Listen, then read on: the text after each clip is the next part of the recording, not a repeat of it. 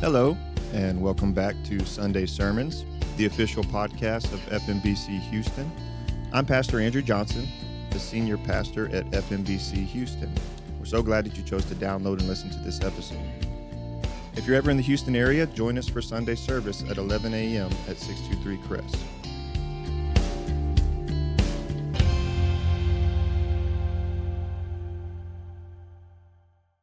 There is a sweet, sweet spirit in this place. Amen. So grateful for our worship team leading us. Uh, thankful, especially just to the Lord who still meets with us. Amen. And I'm thankful for my sister when she was praying. She says, He knows every follicle on your head. Now, the verse says every hair on the head, but she didn't want to leave me out. Some of the other brothers in the house can say amen. If there's no hairs to know, he knows the follicles. We're in the book of Acts, chapter 7.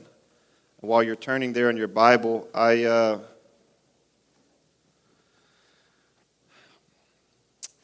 I want to talk to you today. Uh, so much of what is coming out of this passage I'm excited to share.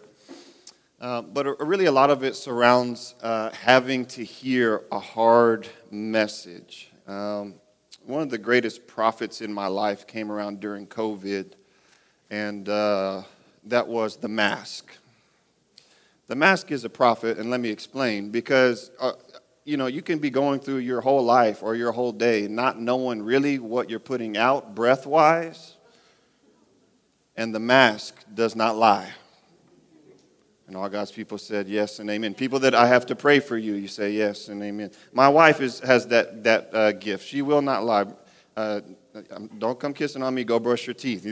Did you brush them? Brush them again. Like your, your breath is bad. It's hard. That hits.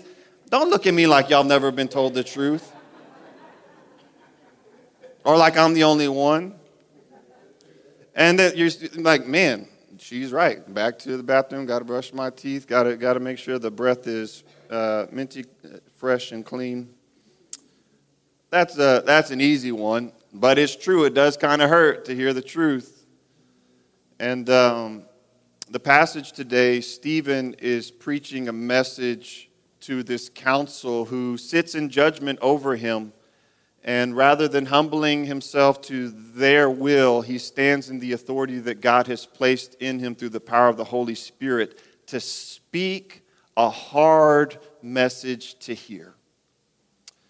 And uh, I thank God that if you're born again, son or daughter, you're not necessarily in the same seat as that council because those who are born again are filled with the Holy Spirit, and now divinely your ears are opened. It's not just a personality or a, or a, a, a hyper spirituality that makes you special and able to listen, it is the Holy Spirit that gives us ear to hear. They did not have that. But from their hard heartedness, from their stopped ears, we can learn a lesson. And also from Stephen's courage to stand and declare the truth of God, speaking in love, speaking in kindness, but speaking a hard message to hear. Now, Acts 7 is a long passage. I remember hearing this sermon. You don't remember preachers, I'm sorry to hurt your feelings if you ever preach. I'm just used to it. Not a lot of messages always stick with you, especially when I was little. You know, you catch some pieces here and there. I remember one message in particular where the brother preached this passage. And I remember not because of what he said, but because of how long it was. And some of you are like, oh my goodness, why this Sunday? Why, why? No, no. So, for that reason, we're not going to go into all of Acts 7. In fact, if you showed up early at 10, we did a Bible study. Um, but Stephen launches into a sermon, and he tells the history of Israel. Uh, his response is ultimately um, the council brings him forward in Acts chapter 6, verse 13. It says that they set up false witnesses against him. If you remember a couple weeks ago, we talked about how Stephen himself was filled with the Holy Spirit. He was filled with power, with authority, with wisdom. He was filled with uh, grace. And, and, Stephen is not um, an apostle. Stephen is not Jesus Christ himself. Stephen is just an average member of a local church. And it's an encouragement to you and me that there is no such thing as just an average member of a local church, that the body of Christ is filled with the Holy Spirit of Christ. And in that power and authority, in that grace and in that wisdom, all of us can stand and declare the goodness of God. And all of us can be used for mighty purposes. And it's because of his courage to stand that there is now an attack coming against him.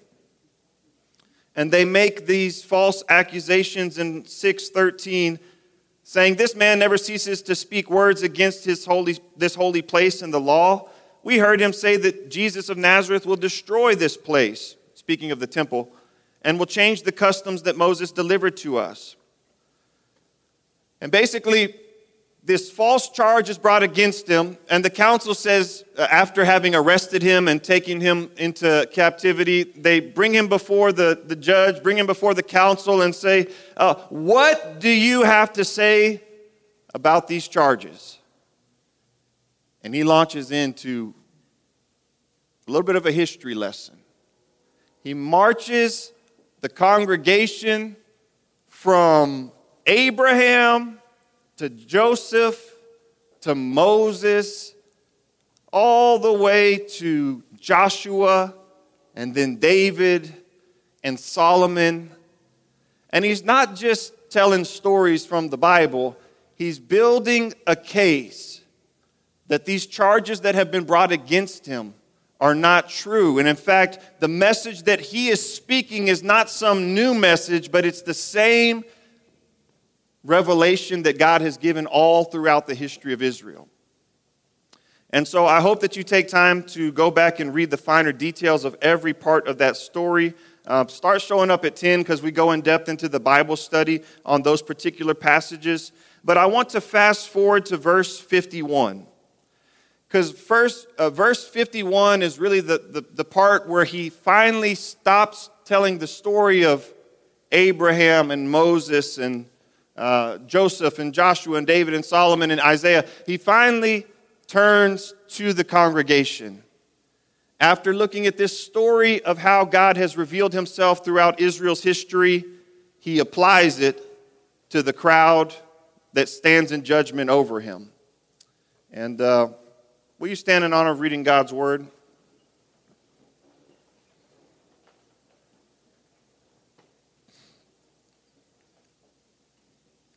Acts 7:51. You stiff-necked people, uncircumcised in heart and ears, you always resist the Holy Spirit. As your fathers did, so do you. Which of the prophets did your fathers not persecute? And they killed those who announced beforehand the coming of the righteous one, whom you have now betrayed and murdered. You who received the law as delivered by angels and did not keep it. Now, when they heard these things, they were enraged, and they ground their teeth at him. But he, full of the Holy Spirit, gazed into heaven and saw the glory of God and Jesus standing at the right hand of God.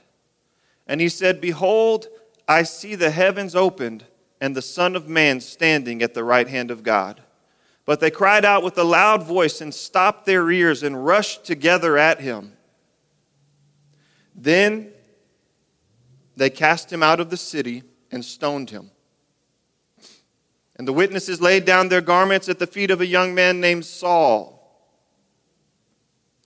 And as they were stoning Stephen, he called out, Lord Jesus, receive my spirit. And falling to his knees, he cried out with a loud voice, Lord, do not hold this sin, this sin against them. And when he had said this, he fell asleep. The grass withers and the flower fades, but the word of the Lord remains eternal. You may be seated.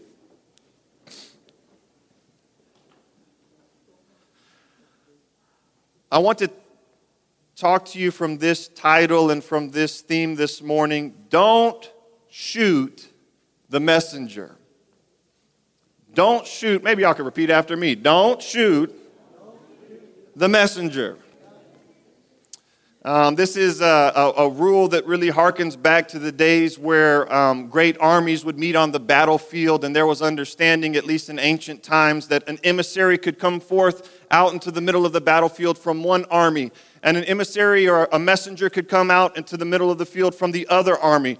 And they would not shoot the messenger because before they were about to risk the lives of an entire army, maybe there might be peace to be made through conversation and discussion. Maybe words could stop before war began. And, and, so, so don't shoot the messenger for me as I look at Stephen. I'm looking at once again, and I'm going to try to draw out some key components to the messengers that came before Stephen. Stephen talks about the messengers like Abraham, like Joseph, like Moses, and as he goes on through these messengers, we see that there's a clear themes that he's trying to draw out, trying to teach, trying to show, trying to declare the truth so that people can understand it. And so this message hits us in two ways. On, uh, towards the end, we're going to celebrate and call out the calling on your life, which is to stand and declare the truth. Uh, but before I cast you as the character in the story who stands and tells the truth, I want us to see ourselves as those who have a hard time receiving hard messages. Go ahead and say, He's talking about you, right? No, he's, he's not talking about me. And, and, and, and, it's amazing that the congregation stands in judgment over Stephen, and Stephen says, No, no, you got it all wrong. In fact, in the name of the Lord Jesus Christ, whom you have crucified, I want you to hear another hard message. That the good news actually comes in words and truth that doesn't seem so nice, but it's true. In his response, Stephen gives this long panorama picture of the Old Testament history. Um, he's not telling them stuff he doesn't know. They know who Abraham is. They've been reading those stories since they were little children. They, they know uh, the story of Joseph and how he, that, let's just kind of summarize. They know how Abraham was called out and sent, and, and Father Abraham uh, was the one who believed in God and it was accounted to him as righteousness. And, and Abraham, the establishment, the man who became the family, who became a nation of Israel, they know the story of their people. You may not know all these stories, but they would have been very familiar with them, right? He's not teaching them something they don't know. What he's, do is, what he's doing is reminding them of key parts of the story that they seem to have forgotten. And as we look at his message, there's some key parts that I want to draw to your attention, and I think they'll be beneficial for us today. Sound good? The first thing that we find in Abraham Joseph and Moses and Joshua and David and Solomon and Isaiah. In the sermon of Stephen, I'm going to try to not say all their names all the time because you, you, you, got their names. There's a lot of them there. The key claim against Stephen is this guy's talking bad about the temple. This guy said that Jesus is going to destroy the temple. This guy hates the temple, and by the way, he hates our whole religion. He hates the customs and law and traditions that Moses has handed down. And, and Stephen starts out and says, Wait, wait, wait, wait. Do you remember Abraham? The God of glory appeared to Father Abraham while he was in Mesopotamia. And then while he was in Haran. Now you say, well, where's that? I, I don't know exactly, but I can tell you this it's not in Israel. In fact, the story of Abraham is a story of a God who revealed himself to someone who was not in this place. Not only was he not in Israel, he certainly was not in a temple. Such a thing had not yet been conceived. And yet, God revealed himself to Abraham. Fast forward a little bit Joseph y'all remember Joseph, he's the one who had the many brothers. You remember the coat of many colors, and he had the gift, and his brothers were jealous, and they sold him into slavery. Um, Joseph was kicked out of the land of his fathers. He was not in the land of our people. He was sold into slavery into Egypt. But don't forget, the God of Abraham, who is also the God of Joseph, went with Joseph even when he wasn't at home. He was still God in Ur of the Chaldeans, he was still God in Egypt. And for Israel, that's like saying he's God of, you know, like California and Texas. I don't know. He's the God of uh, New York City. It would be like uh, Babylon or, you know, some, some type of land that's like the foreign land that they are, they're, they're up in arms against.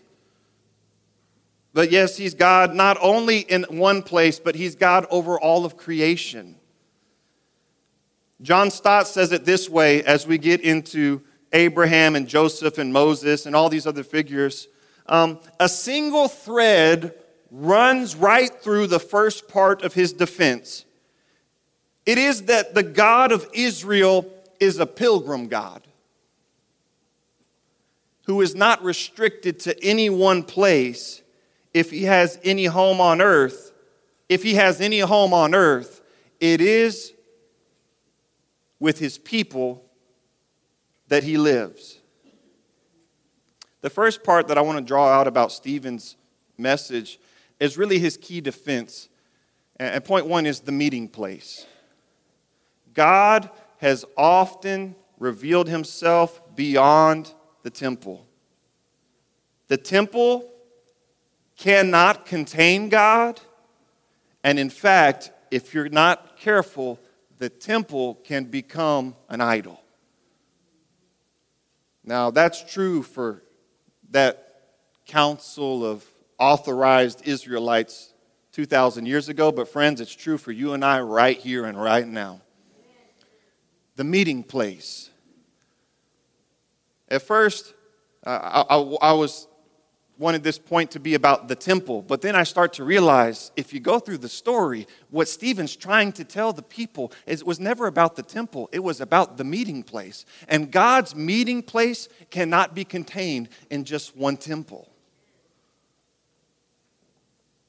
God did not need a built home when he led Israel through Abraham, Isaac, Jacob, Joseph, Moses, Joshua.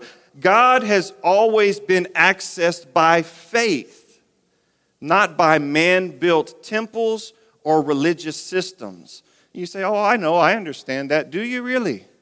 Because we serve a God who is higher than our thoughts, whose ways are beyond our contemplation, he, he, he's so much greater than we can understand. You and I, by, by definition, because we are finite, when we conceive of God, when we think of God, when we relate to God, our picture of Him is definitely smaller than the reality, right? Objects in your mind may be smaller than they, uh, uh may be actually larger than they appear. God is greater than we can imagine.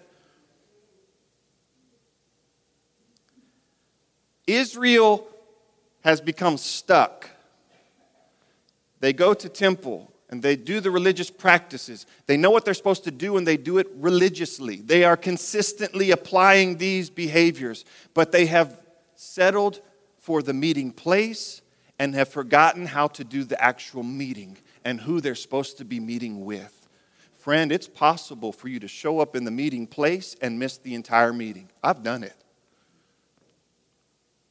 to sit in the pews, to sing the songs, to hear the message. But God is not just in the meeting place. The, the, meeting place is not the point. What God desires for Israel and what He desires for us is the meeting, is the intimacy, is the connection.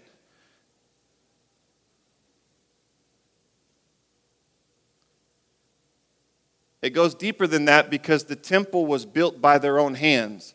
It's not just the temple that's the problem, it's the law handed down by Moses. And both the temple and the law can be reduced to this one phrase the work of our own hands. And you may not really make an idol out of the temple, and you may not be making an idol out of the Old Testament customs and law, but I, I venture to guess that sometimes you are tempted to make an idol out of the work of your own hands. So your prayer request goes like this God, I know you must be far from me because I haven't been doing well lately. God, I know you must be proud of me. I know we're getting closer because I've been doing a lot lately. The work of our hands does not facilitate the meeting place. That'll set you free if you ever believe that, friend. The gospel is not about he comes to the things that we built. It's that he comes to us regardless of what we can build or not build. And even the greatest thing that we could build could never contain his glory and his grace and his goodness. The work of our hands is not what facilitates a meeting place. The grace of God is that he comes to meet with us. Have you ever gone through a season where you feel like you can't feel him? I'm not talking about a bad day, but I'm talking about weeks or months. It could be suffering, it could be sorrow, it could be an emotional thing, it could be a circumstantial thing in your life, and you're like, God, I'm here, but where are you? The grace of God is not that we are trying to get Him to come to us, the grace of God is that He desires to meet with us. Stephen stands and preaches a hard message, which is this Israel, you love the meeting place that you've built more than the meeting itself, and you haven't met with God in a long time. You come to temple you do your church thing, but your hearts are far from me. Friends, that can happen in Israel, it can happen in Faith Memorial Baptist Church. The Lord is longing for, a, for this to just be a meeting place. And you know what's great? He met with Moses in a burning bush out in the wilderness. And he said, Take off your feet. This isn't just some random piece of dirt in the desert. This is holy ground. Because where the presence of the Lord is, where the Spirit of the Lord is, there is liberty. When the presence of the Lord is there, there is holy ground. And God desires for His children to understand that we are not going to make an idol out of the meeting place. We long for the meeting with the one who comes to meet with us. Before there was a temple, before there was a law, before there was all these things, there was presence, and there was a God longing to meet with us. Friend, I've been a preacher. I realize that in two months I'll be in formal ministry for like 20 years. I got saved when I was eight years. I even know what Baptist was, or pastor, or ministry. The Lord's reminding me, son, I knew you before. There's a verse in the New Testament that says that Jesus called out his disciples so that they might be with him and that he might send them out. Sometimes we go straight to the being sent out to do stuff for God with the work of our hands. But before he ever called them to be sent out, he just wanted them to be with him. He still just wants to meet with you, friends. Your shame, your disappointment, your bitterness, whatever it is, all it's doing is interfering with intimacy. And that's what God longs for you.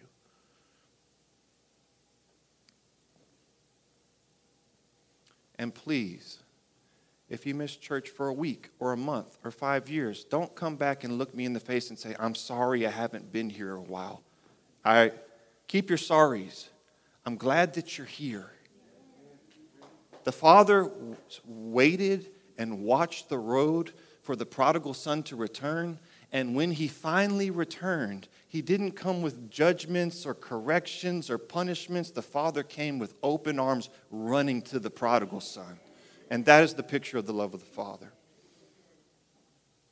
So Stephen reminds them what the real meeting place is. The next part that's really essential in his message is he really describes the messengers so we've talked about some of them, and we could really spend six weeks talking about each one of their story and how the goodness of God is revealed in their story.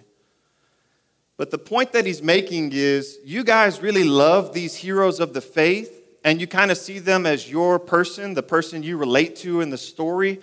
But he reminds them whenever God has sent a message to his people, Israel has often rejected it. God has sent many in his name who point to Christ. So Stephen doesn't want to just correct their view of the meeting place, he wants to correct their view of the messengers. Because they're like, Yay, Abraham, we love Abraham. He says, Do you really? Because Abraham was given a message to Israel that, hey, good morning, everybody. Here's my message for you today. You will be enslaved for 400 years. And I'm making you a promise, but you won't see it until your generations, generations, generations.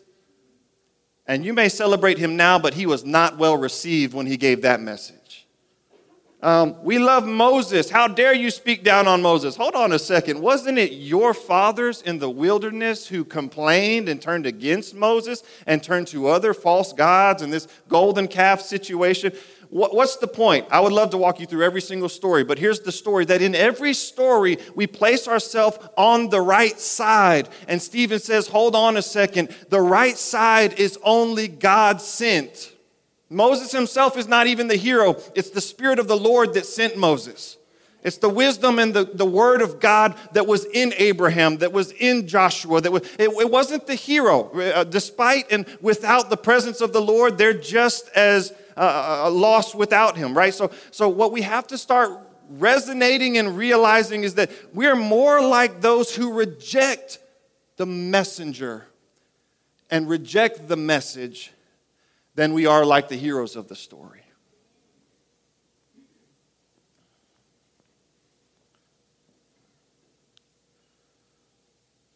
He says, You resist and your fathers resist. You think that your fathers are the heroes, but your fathers were the crowd that persecuted. And this point is significant because I need you to understand that it's not within the human condition to just be able to take a message from God. Apart from the grace of God and the, the um, wisdom of the Holy Spirit, you and I cannot just discern God's will. And so we know the scriptures, and, and, and, God reveals himself in the scriptures, and God is directing our lives through the scriptures and through prayer. But it's just a reminder that all revelation, all understanding, all wisdom is, is comes from the Spirit. And, and we have to make sure we stay in tune with Him and not just assume that we understand what God is saying or doing in our lives. The messengers, God has sent many messengers. And I'm wondering something I'm wrestling with, just to be honest. Do you have people in your life who have permission to speak hard messages to you? People who love you, who mean well for you, but can say, Babe, your breath stinks bad. Please brush your teeth. Or say, I think you've made an idol out of money lately and it's corrupting your soul. Or say, I haven't heard you laugh in months and used to be so filled with joy. Or say, um, I, I think that you love your children, but you're becoming too controlling over them. If anything I just said you feel like is about anybody in this room, it's not. I just made that up. But they're hard truths. And they're hard truths that really a preacher can't, you know, scattergun hit everybody with the hard truth that you need to hear. It's actually the Spirit of God that speaks more often not through a sermon on Sunday, but through a brother or sister in Christ who knows you intimately and has permission to come into your life, into the delicate, gentle, safe places and say hard things that when you first hear them, they hurt. But they're for your own good. I know we all got different stories and different lives, but I just know that in my life, it's really easy to defend myself, to put up walls to where I don't have to hear hard truths because it just hurts too much. And I would ask that we not be like Israel who hates when God sends messengers because they say stuff we don't want to hear, but if we truly want to be like Christ, that we open up our hearts and minds and say, Lord, if you have something to say to me, by the way, he does have something to say to you. I, am willing to listen. The third part that really draws out of this message is the, the meeting place, and there's the messenger problem. And, and then I want to talk about the mirror. See, at the end, Stephen says, When the perfect righteous one came, you murdered him. And he's talking about Jesus. When perfect righteous, when the, the righteous one came. This is the ultimate fulfillment of all of our heroes. They were all pointing towards Christ. And he revealed that we were not so different from our forefathers and we were still rebellious and rejecting. I want to talk to you about the mirror. Uh, the, the revelation of God through all of these stories, the Word of God, and particularly the Word made flesh, who is Jesus, was like a mirror. The, the, the perfect righteousness of Christ shows us ourselves and really shows us how far we are from perfect righteousness. Jesus came teaching and preaching and healing and loving and serving, and they hated him for it. And it became a mirror to them to say, if that's what perfect righteousness is, when I turn and look at myself, I am not all that I should be. I'm very far from. Uh, Israel had fallen very far from actually obeying the commandments of God. And Stephen says, Look, if you want to look back in history, and if you want to look back at all of uh, the meeting places where God has revealed himself and the messengers who spoke messages on his behalf, they're actually not going to be, uh, they're not going to reflect well on you. The mirror is going to show to you your flaws and your sin, and, and ultimately, this is because they're not saved and because they have not been redeemed and born again. The mirror for lost people is Jesus Christ's perfect righteousness. And before salvation, when you finally encounter the goodness of God, it's kind of scary, to put it lightly, because He is perfect, and now you start to realize you are so far from perfection.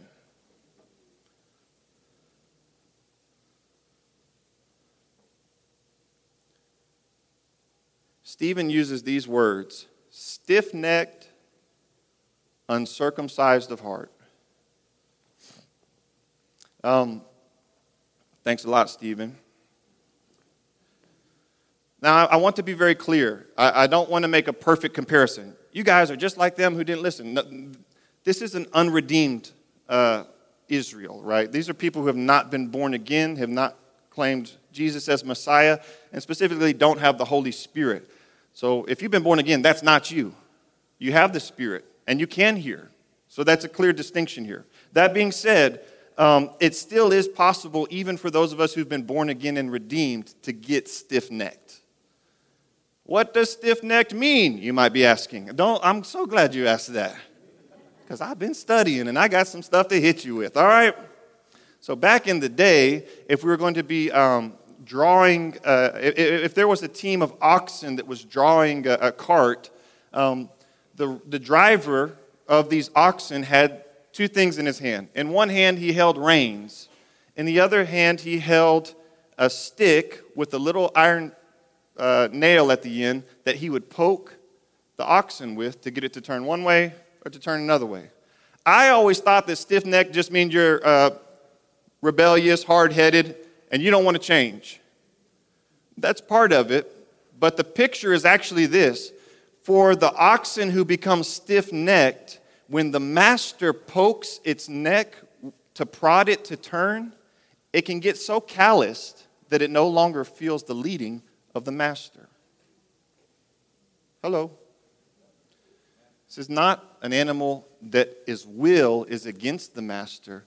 It's that it's no longer capable of even feeling when the master's trying to turn them. Stiff necked, Israel. One messenger, the final messenger, came and he gave you a message and you couldn't even hear it. Or maybe this the Spirit of the Lord is moving in your life and you can't even sense Him anymore. Specifically, the Spirit is trying to turn your direction and you're no longer tender to His touch. A rebellious teenager that doesn't want to do what they, they should be doing. It could also be the wounded, suffering person who's gone through tragedy and has hurt so bad they can't hurt anymore, they can't even feel anymore. Israel had become numb to the touch of God. Are you? Do you wake up in the morning and remember his new mercies are there for you? Do you hear his voice speaking over, You are my beloved son, you are my beloved daughter, in whom I am well pleased? Uh, this is not just a pride issue. It is a pride issue, but it also can be a hearing issue. It could be an in tune issue that you're not being led by the Spirit. And the mirror that Stephen is giving is like, look, you can't even see um, this big old callus on your neck is hindering you from feeling the movement of the Spirit.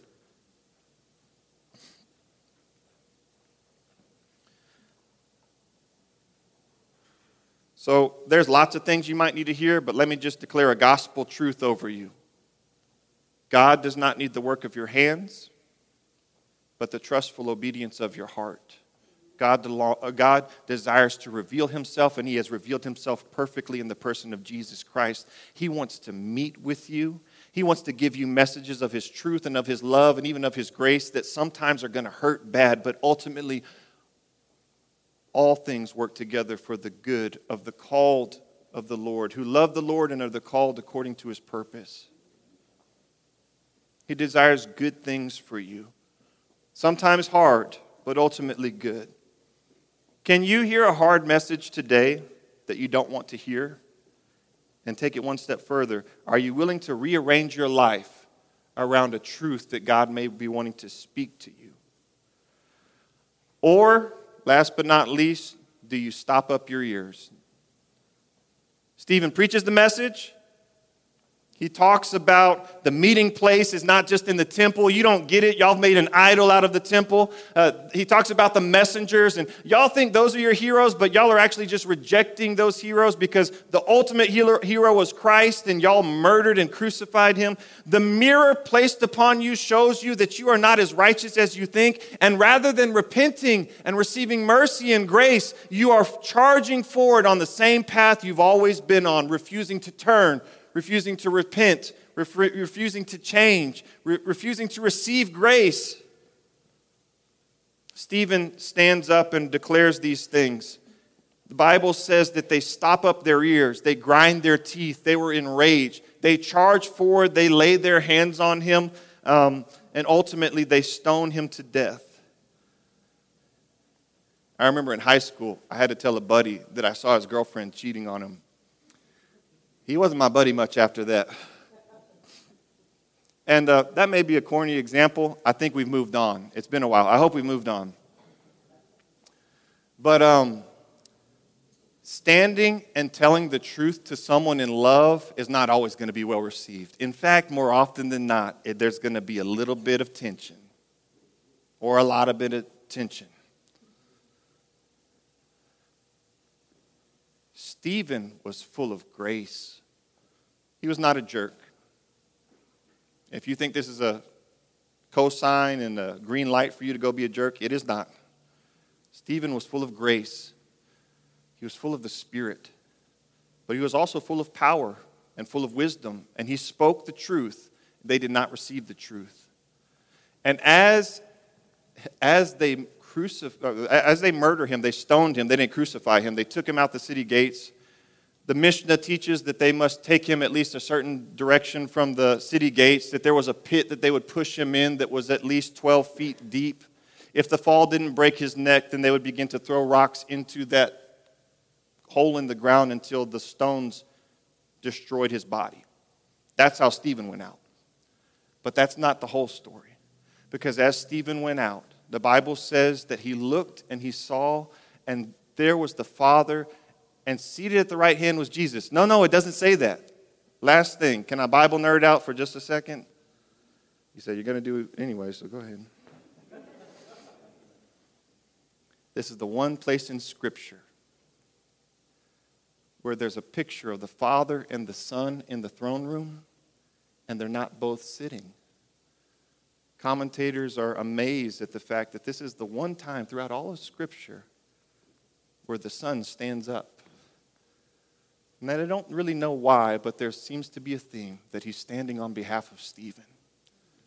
That he's standing, whether in celebration, to express his solidarity with him, to give him strength, to give him pride and honor, to say, I'm with you. I'm so glad that the Lord stands on behalf of those who suffers for standing on his truth. Jesus said, If you deny me before men, I'll deny you before my Father in heaven. But if you declare my name, then I will declare your name to my Father in heaven. Father, I thank you for hard messages in my life. I hate them, but I love them. I, at the end of the day, I need them. Lord, I pray for my brothers and sisters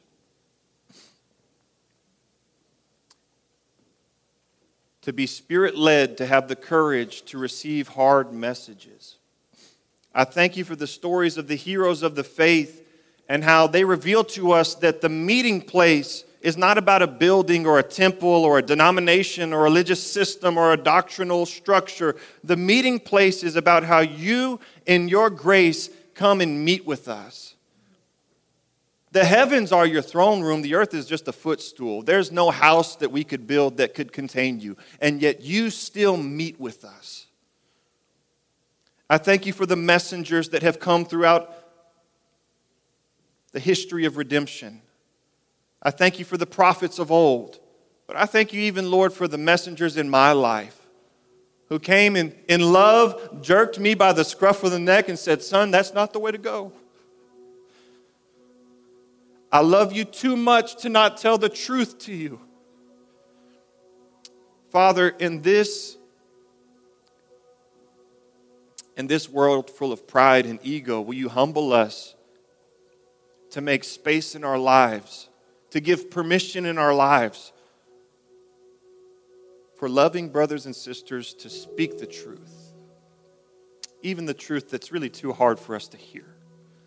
Ultimately, Lord, if they're speaking from your word and your spirit, it's not even them who's speaking, it's you who's speaking through them. And Jesus, I know you love me too much for me to be afraid of anything you might have to say to me. So speak, Lord, speak.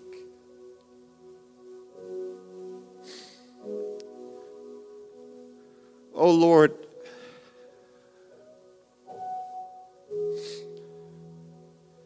if we go through seasons where we become stiff necked, when our hearts become calloused, and we're just not feeling your presence anymore, we're not hearing your voice anymore, we're not sensing your direction, I thank you that in grace, sometimes you send wake up calls. You send mirrors to reflect to us how calloused we've gotten and how numb we are to the leading of the Spirit. Make us tender again. Unless we come unto you like a child, we can't enter into the kingdom. Make us tender again. Free sons and daughters under the sound of my voice from bitterness, from calloused hearts, from jaded perspectives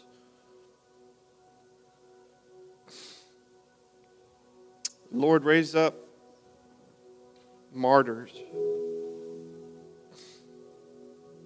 In this world where we're not willing to sacrifice anything, would you reveal a love so great that we'd even lay down our lives to speak the truth, to stand and hold the line?